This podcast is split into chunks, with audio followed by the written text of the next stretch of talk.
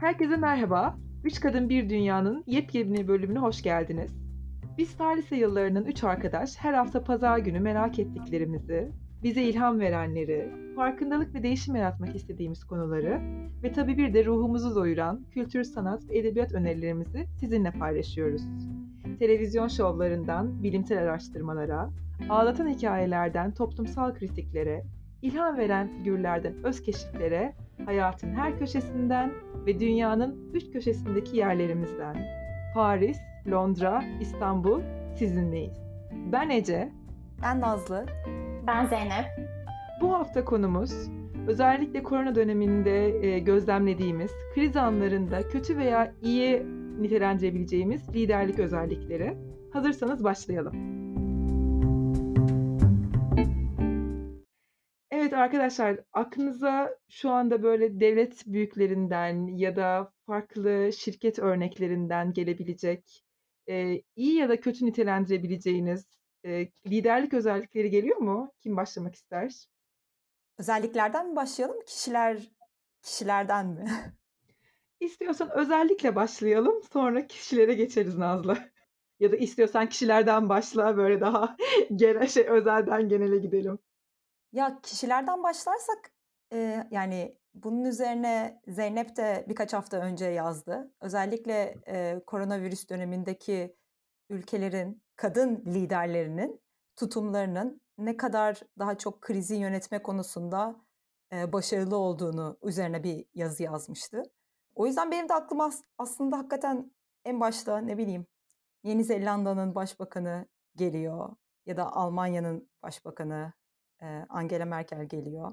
Bütün ortak özellik biraz sanırım transparan olmak, transparan bir iletişim yürütmek, yanlışıyla doğrusuyla ve en önemlisi de herhalde bildikleri yerde biliyorum, bilmedikleri yerde de bilmediklerini açıkça halkla paylaşmak. Yani bilmiyoruz ama hazırlıklı olmak için neler yapmalıyız diye. Herhalde bilmediği noktada bilmediğini söylemek çok önemli bir erdem. Bu kriz döneminde özellikle. Peki sence insanların genelde liderlerden beklentisinin her şeyi bilmeleri gibi bir üst akıl beklentisi var mı insanlarda? Yani bu aslında liderlere insanların beklediği yüklediği bir özellik mi? Yoksa öyle her şeyi bilen insanlar mı lider oluyor? Ya bu çok güzel bir soru bu arada. Yani biraz insanların beklentisini karşılama içgüdüsünden de doğuyor olabilir bu liderlerin "ben her şeyi biliyorum" tavrı. Geçen bir tane Donald Trump'ın bir videosunu izledim. Yapmışlar, bugüne kadarki bütün konuşmalarından parça parça alıp birleştirip bir kolaj yapmışlar. Ve diyor, herhangi bir konu üzerine, mesela atıyorum teknoloji. Teknoloji üzerine benden daha çok bilen olamaz. Emlak piyasası üzerine benden daha çok bilen kimse yok. Uzaya roket fırlatma hakkında benden daha fazla kimse bilemez. Her konu mu? Yani istisnasız her konu. Peki Nazlı, sen mesela bu Donald Trump'ın videosunu izlediğinde ya da dinlediğinde ne hissediyorsun? Böyle saygı mı duyuyorsun, yoksa böyle her şeyi bilen bir insanın güvenilirliği azalıyor mu gözünde? Bir kere tamamen aklıma almıyor. Yani bir insan kendine güven güzel bir şey ama bir derecesinin olması gerek. Biraz bir kendini bilmek gerek yani. Böyle bir kendine güven, bunu dinleyen insanlar, halk demiyor mu? Yani her şeyi bilmesinin imkanı yok. Yani demek ki ya yalan söylüyor ya abartıyor. Ama o dediğin soruya geri dönecek olursak, halktan bir liderler tarafında bir beklenti var mı? Liderlerin benden daha çok şey bilmesi gerekiyor. Büyük ihtimalle var. Büyük ihtimalle de doğru. Evet. Yani sonuçta o pozisyonda isen, o güçlü bir pozisyonda isen daha çok bilmen gerekiyor. Ama dünyanın uzun süredir görmediği bir kriz halinde, pandemi halinde her şeyi bilemeyeceğin çok açık. Bu daha önce olmuş bir durum değil. O zaman bilemediğin noktada da bilemiyorum ama önümüzde şu senaryolar var. Buna göre alınabilecek en iyi kararın şu anda yanımdaki eksperlerin de bana verdiği şeylerle bu olduğunu düşünüyorum. Ama tabii ki de bilgim bir yere kadar diyebilmeli insan. Bilmiyorum, bence bu büyük bir erdem ama bu dönemde biraz farklılıklarını gördük liderler arasındaki bu konudaki tutumlarının. Yani bence genel olarak önemli bir erdem. Yani lider olmasan bile sana bir soru sorulduğunda uydurup ya da aklına gelen ilk cevabı vereceğini bilmiyorum demek. Yani en düşük seviyede bile gerekli bir yerden belki de. Yani bunu iş hayatına da uygulayabilirsin. Hani bilmiyorum, bir araştırıp bakayım, size geri döneyim demek lazım bence. Zeynep, sen ne düşünüyorsun? Benim aklıma iyi liderlik örneği olarak, bir erdem olarak insanın duygusal bir varlık olduğunu kabul etmek geliyor. Çünkü özellikle korona süresince bunun çokça unutulduğunu gördüm. Ben kendi hayatımdaki liderler tarafından. Burada hatta liderliği de yani geniş bir şey de söylemek isterim ben anlamda. Mesela anne babaların da çocuklarına liderlik yaptığını düşünüyorum. İş yerimizdeki müdürlerin bize liderlik yaptığını düşünüyorum. Devlet büyüklerinin liderlik yaptığını düşünüyorum. Yani en mikro seviyeden, hatta kendi kendimize yaptığımız liderlik de var. Dolayısıyla en mikro seviyeden en makro seviyeye doğru giderken hepsinde aslında bunun kabulü çok önemli.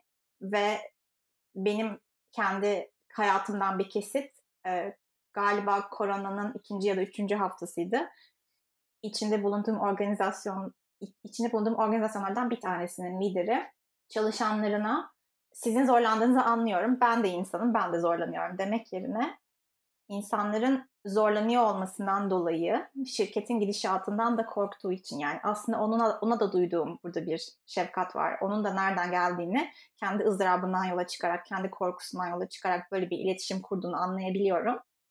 Öte yandan o kadar sert ve duygusuz hatta diyebileceğimiz bir e-mail ile insanları çalışın yoksa sizi kovarım gibi anlaşılabilecek. Yani bunu bu şekilde söylemiyor tabii ki ama öyle bir mesaj veriyor ki sen onu okuyan çalışan olarak o şekilde algılıyorsun.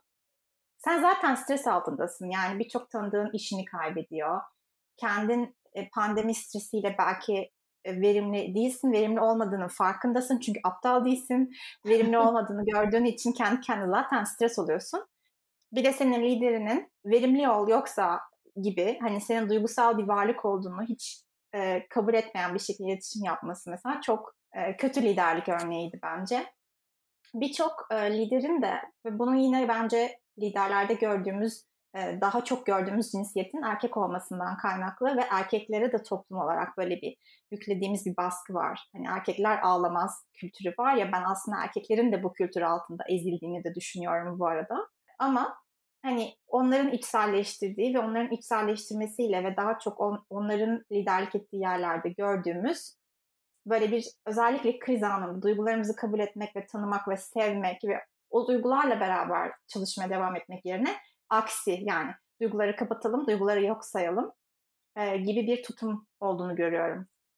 Ben Zeynep, o senin dediğin işte verimli çalışmazsanız sonuçları ağır olur gibi bir bakış açısının temelde biraz güven eksikliğine de götürdüğünü hissediyorum. Yani bence bir lider ya da lideri dinleyen kişiler arasında iki taraflı güven ilişkisi olması lazım. Yani mesela Nazlı, senin dediğin gibi hani bilmiyorsa bile bir lider, onun bilmediği zaman konuşmayacağını bilmen lazım ya da güvenmen lazım.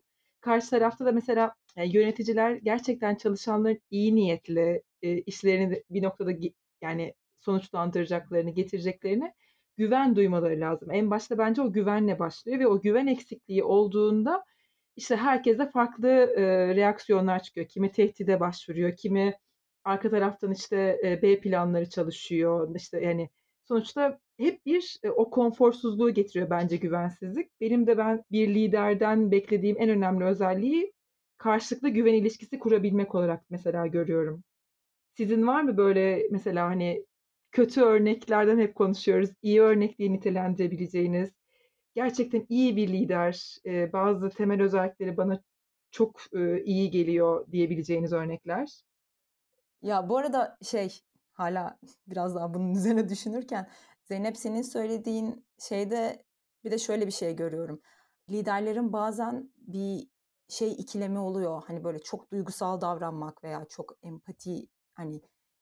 empatik davranmak karşı tarafa doğru. Acaba beni daha az yetkin kılar mı? Çünkü bu liderlik vasıfları üzerine yapılan araştırmalarda da şöyle bir şey var. 2 tane özellik var. Bir tanesi yetkinlik, diğeri de sıcaklık. Ve bunlar çoğu zaman birbiriyle negatif korelasyonlu şeyler. Yani eğer bir lider sıcak görünüyorsa o zaman yetkinliği az gibi görünüyor. Eğer yetkin görünüyorsa o zaman çok sıcak görünmüyor. Ki hani bu tabii genel halkın veya insanların görüşü böyle.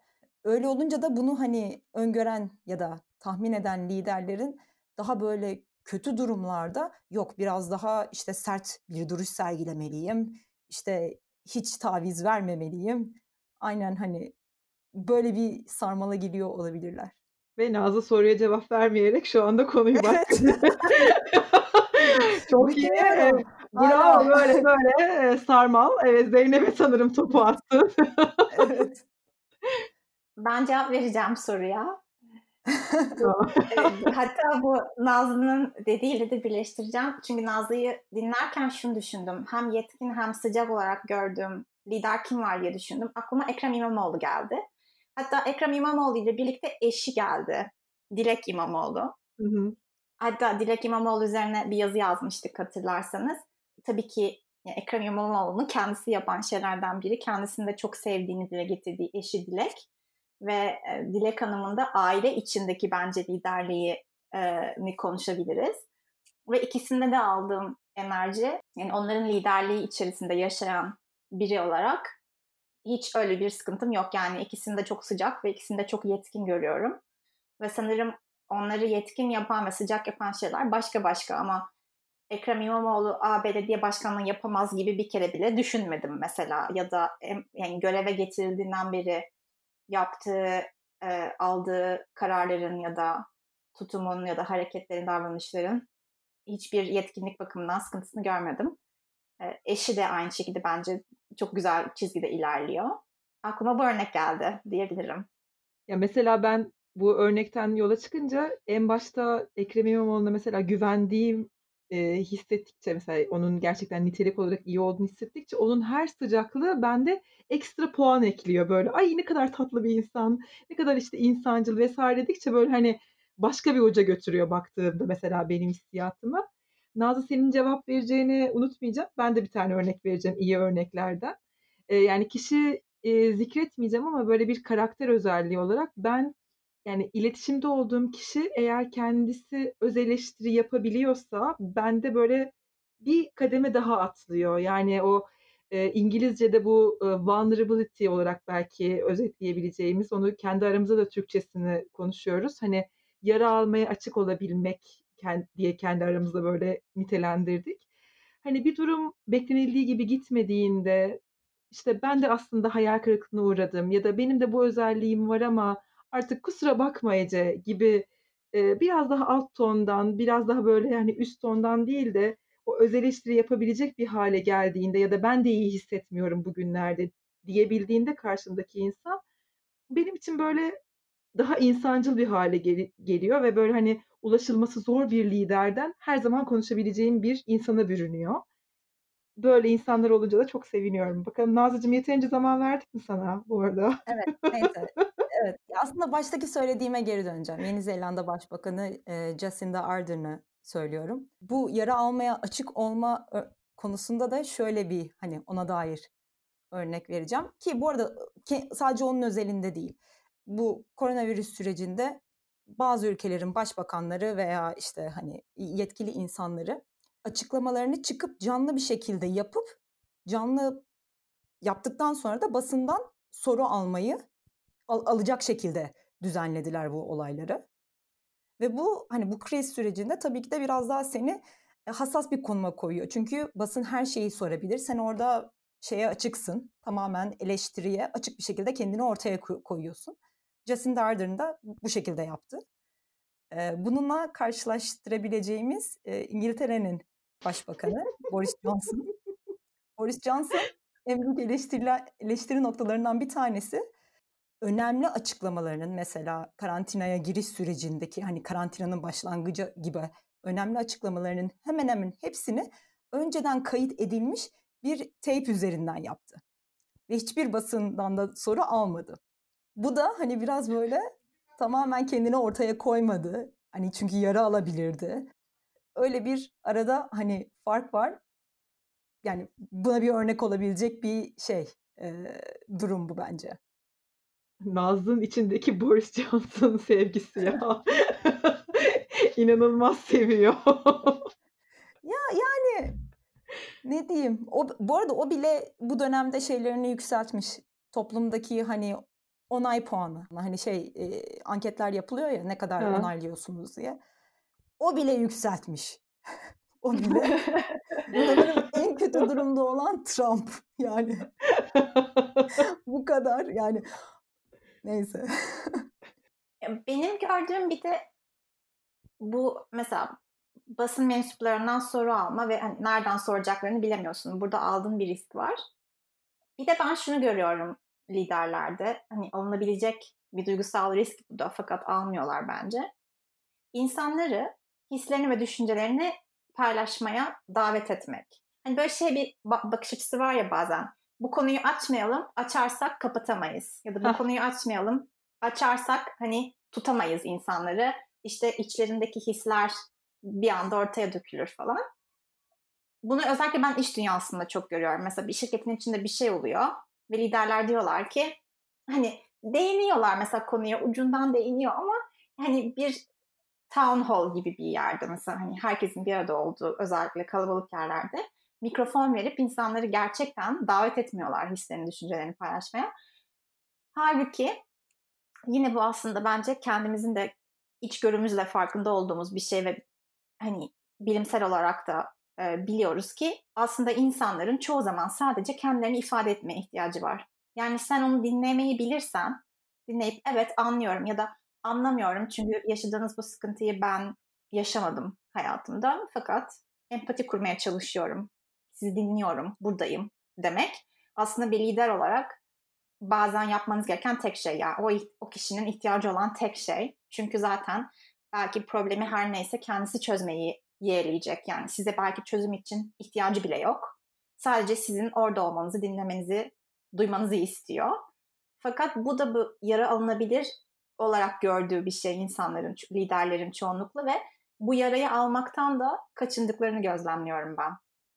Zeynep çok güzel bir şey söyledin. Bence hatta bunu yani böyle dediğin gibi town hall toplantıları vesaire yapılırken dinlemek ve bunu hep sürekli olarak ısrarcı bir şekilde dinler halde olmak gerekiyor bence. Çünkü genelde insanların ilk tepkileri fikirlerinin dinlenmesine alışık olmadıkları için ne soru sormak ne de yorum yapmak şeklinde oluyor. Yani ben kendi şirketime de bazen gözlemliyorum.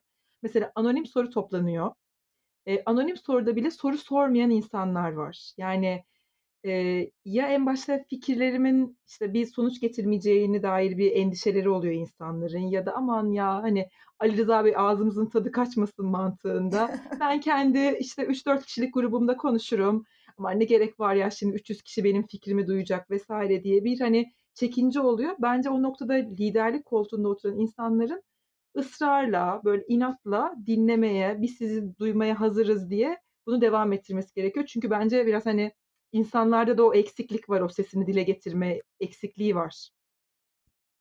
Bu arada açık olmaya geri dönersek, yani belki gibi bir çekince oluyor olabilir liderlik koltuğunda oturan insanın. Yani şimdi söyleyecekler bana işte düşüncelerini, onları rahatsız eden şeyleri, ben çözüm bulamayacağım.